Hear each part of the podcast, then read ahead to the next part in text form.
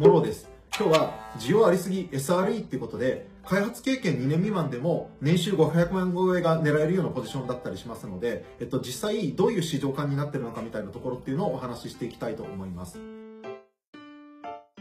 でまずそもそも SRE ってなんで年収がこんな高いのかっていう話なんですけれども2つ理由があるかなと思っていてまず1つは市場に経験者があんまりいない。まあいるんですけれどもそういう方が大体リファラルとかで転職するみたいなところがあってすごく希少性が高いっていうところが非常に年収帯っていうのが大きく上がる要因の一つになってるのかなと思っています。かつ需要がある仕事なんですけれども一方で興味を持つ方っていうのが必ずしもそこまで多くないのかなってところを思っていてっていうのが SRE のポジションってこの絶妙なこのある意味、えっと、中間のポジションなんですけれどもどういうことかというと少なくとも開発経験は2年とか3年ぐらいある方でつまり最近だと Terraform でコードのインフラ化、インフラのコード化みたいな話がよく話題になってるんですけれども、こういう部分って開発経験がないとできないです。一方で、いわゆるクラウドインフラを使ってパフォーマンスチューニングとか、クラウドインフラの設計構築をやるっていうポジションになるので、一般的なオンプレミスのインフラネットワークのエンジニアと比べると、この開発と、ある意味、この中間のところにいるポジションみたいな形で、興味を持つ人がそもそも多くないっていうところもあったりします。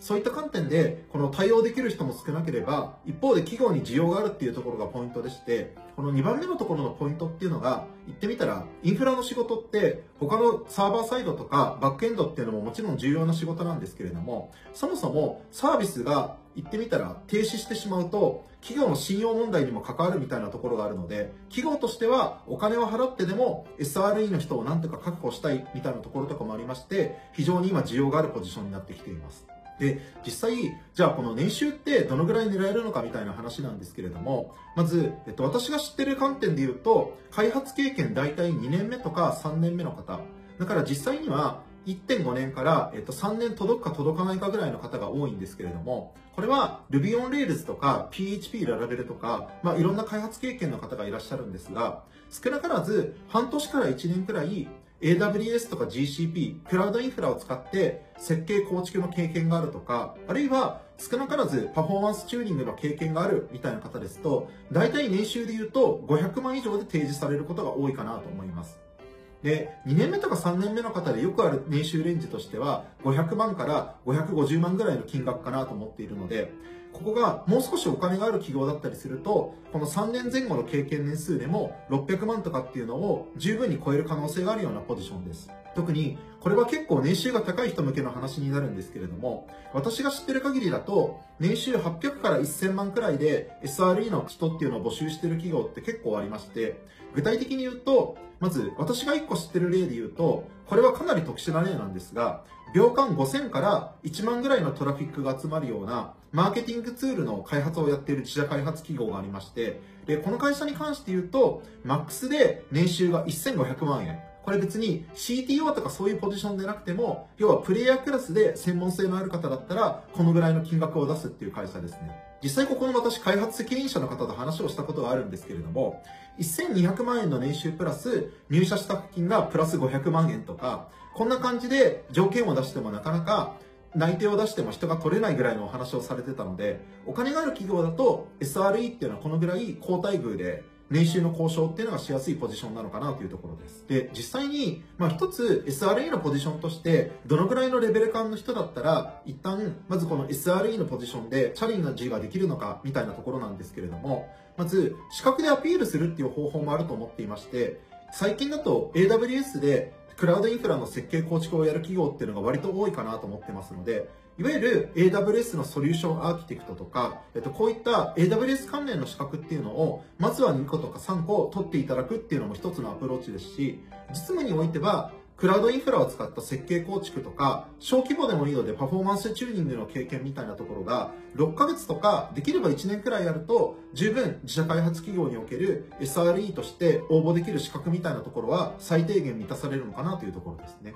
で、実際に、じゃあ SRE としてこの転職活動を行うってなった時に、どんな企業を選ぶべきかっていうところがポイントなんですけれども、これ実は意外と難しいところでして、まず、01のプロダクトをこれから作るみたいなフェーズの企業、まあ、いわゆるシード機って言われる、一番その資金調達を数千万とかしたようなパターンの会社とかに多いんですけれども、こういった企業の場合だと、SRE のポジションっていうのはほとんどないです。で、これどういうことなのかと言いますと、SRE のポジションって、プロダクトがある程度成長してきて、ユーザー数が一気に伸びたりしてきた時に、パフォーマンスが悪くなってきたなっていうところをどう改善するかみたいなポジションだったりするので、一番募集がかかりやすいフェーズの企業みたいなところで言うと、シリーズ A って言われる、だいたい3億円とか5億円。まあ、最近だとシリーズ A で10億円以上資金調達する会社っていうのもあるんですけれども、こういった数年前にプロダクトがローンチされているような会社で、かつ1から10のフェーズで一気にユーザーが伸びていますみたいな企業なんかが一番 SRE としては狙いやすいポジションというか企業なのかなというところです。で、逆に言うとですね、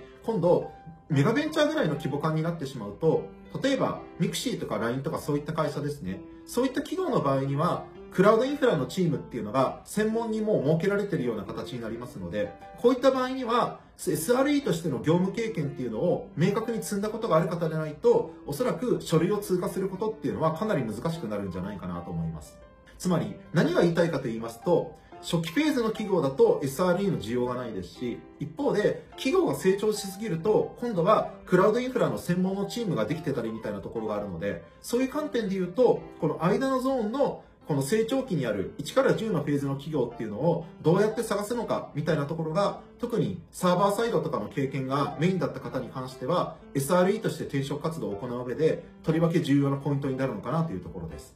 あとは、もう一つ狙い目のところかなと私が思っているところで言うと、自宅開発の企業で、実はクラウドインフラを使ったパフォーマンスチューニングみたいなところも積極的にチャレンジができますっていう企業とかが一部あったりします。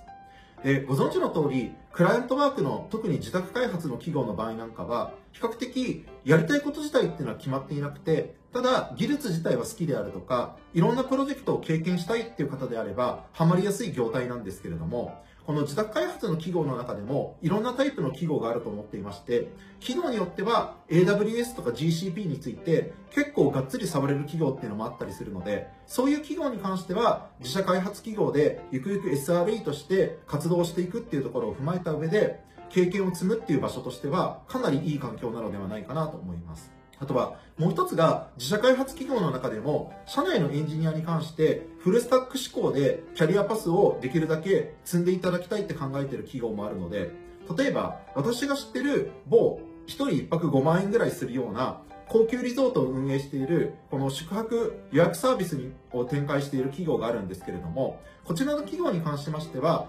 JavaScript ブートで開発をしつつ、一方で Vue.js とかでフロントエンドの開発もやりながら、AWS も設計構築、パフォーマンスチューニングのところに積極的に携われるっていうポジションだったりします。こういった企業の場合なんかですと、いわゆるサーバーサイドのエンジニアの方でも、クラウドインフラの知見をしっかり積める環境だったりもするので、そういう意味で言うと、このフロントエンドとサーバーサイド、あとはクラウドインフラのチームっていうのがどこまで分業してるのかみたいなところを面接とか面談の段階でヒアリングをしていただけるとギャップが小さくなるのかなっていうところですね。ということで、今日は SRE にどうやって転職するかみたいなところもそうですし、実際の SRE としての年収レンジっていうのがどのぐらいなのかみたいなお話をさせていただいたんですけれども、実際サーバーサイドエンジニアの方なんかがどうやってこの SRE みたいなまた違うことをやるポジションにキャリアチェンジをするかみたいなところっていうのは適切な企業にアプローチする必要もありますし、かつ、なぜ SRE がやりたいのかみたいなところで、ストーリーをどう作るかみたいなところも重要なポイントだったりするので、